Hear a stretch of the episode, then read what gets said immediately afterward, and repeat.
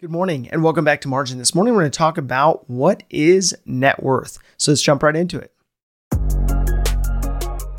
Welcome to the Millennial Margin Podcast. I created this personal finance resource out of necessity as I've watched countless people schedule away, mortgage up, and max out their lives. Margin is simply the antithesis, providing leeway in an increasingly marginless culture. If you want to build margin into your personal finances on a daily basis, this is the podcast for you. So, net worth is the difference between what you own and what you owe.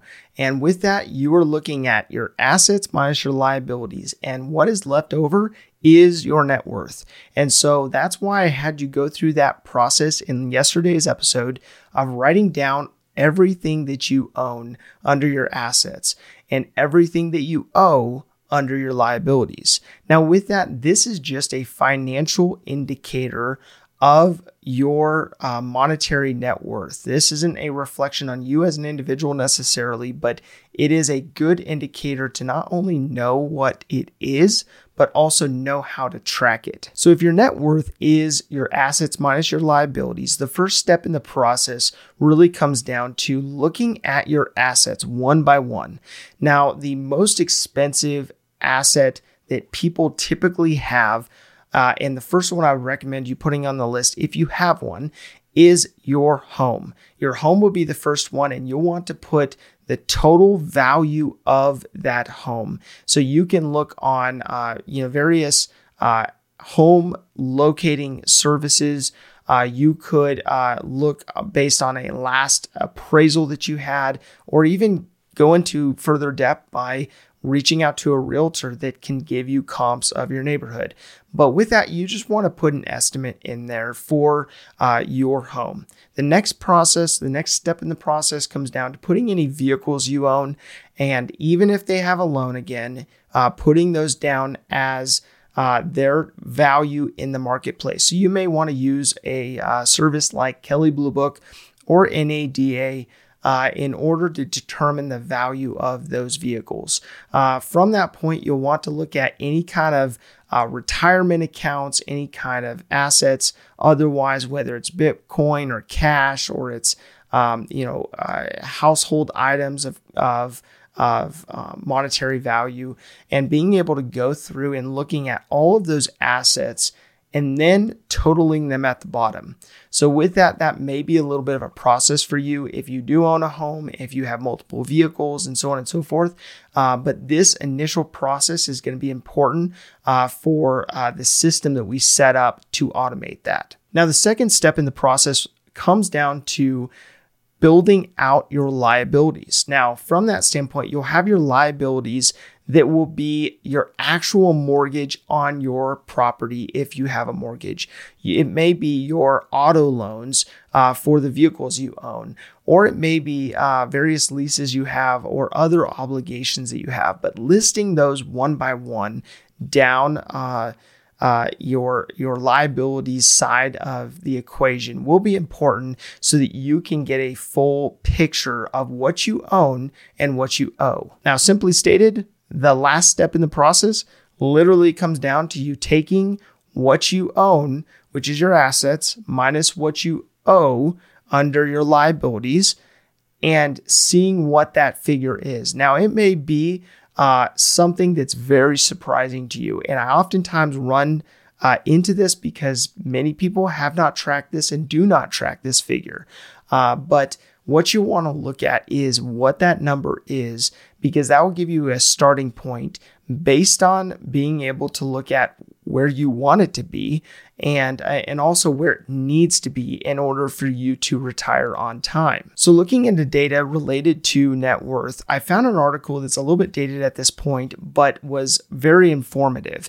And that uh, that article was written by the Federal Reserve's Triennial Consumer Finance Survey, and they found that the average net worth of all U.S. families is six hundred ninety-two thousand one hundred dollars, which I felt like seemed high.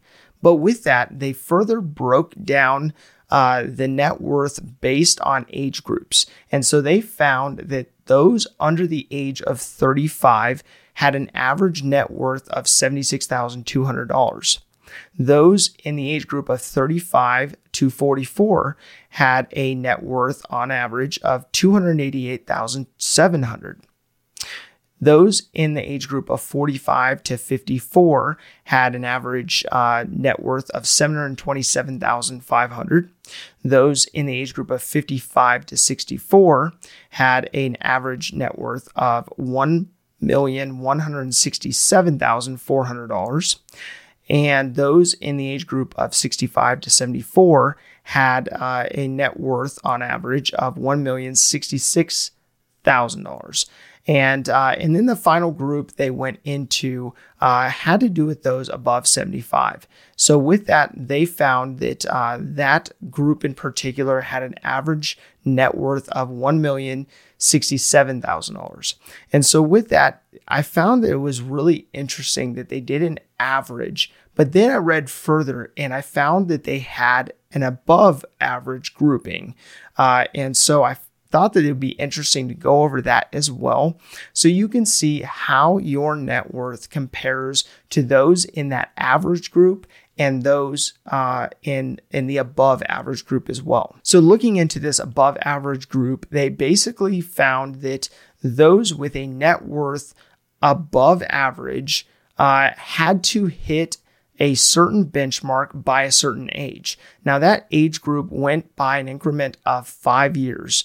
And so, with that, they stated that by the age of 30, in order to be in the above average net worth position, uh, that you had to have a net worth of $250,000. Uh, those who had hit the age of 35 would have to have the net worth of $429,000. Those at the age of 40 would have a net worth of $660,000. Those at the age of 45 would have the net worth of $914,000. Those at the age of 50 would have the net worth of $1,240,250. And those uh, that uh, hit the age of 55 would then have a correlated uh, net worth of $1,684,000. So the last group on this was by the age of 60. Now, by the age of 60, uh, in order to be above average in uh, in accumulation of net worth, uh, they basically stated that you had to have a net worth of $2,180,250. Now, you may be pleasantly surprised by uh, the net worth that you came up with by taking your assets minus your liabilities. Uh, or you may be pretty discouraged by it. But what I would encourage you to do is to go through this process of looking at where things actually sit and and and why. And looking at okay, do I have a uh, a large amount of liabilities compared to my assets? Do I have a lot of of of loans on items like a uh, an auto loan, a uh, you know a student loan, or or healthcare related medical bills uh, that don't have an asset necessarily um, that uh, that is climbing in value uh, that uh, that they could compare that to. And so with that, it's important to look at your assets and your liabilities and your resulting net worth and being able to see, okay, where am I at today and where do I want to be? And then from that point, being able to build that margin into your personal finances in order to continuously work to build up your assets and simultaneously reduce your liabilities to pay off debt and uh, and to really work in order to build the spread between what you own and what you owe. So, although this initial exercise is important to write down all of those components, uh, there's actually a way to streamline your legwork. And something that I utilize myself is called personal capital. Now, personal capital gives you the ability to uh, to go through the process of entering in all of those asset related items, all those bank accounts, any other aspects that um, that would be considered an asset, and then also capture all of the liabilities. Now, from that, it'll auto calculate on a regular basis what your net worth is. And so I would encourage you to go through that process because that would streamline it after this initial uh, walkthrough to ensure that you don't have to manually uh, calculate your net worth on a regular basis. So, my call to action today comes down to actually calculating your net worth.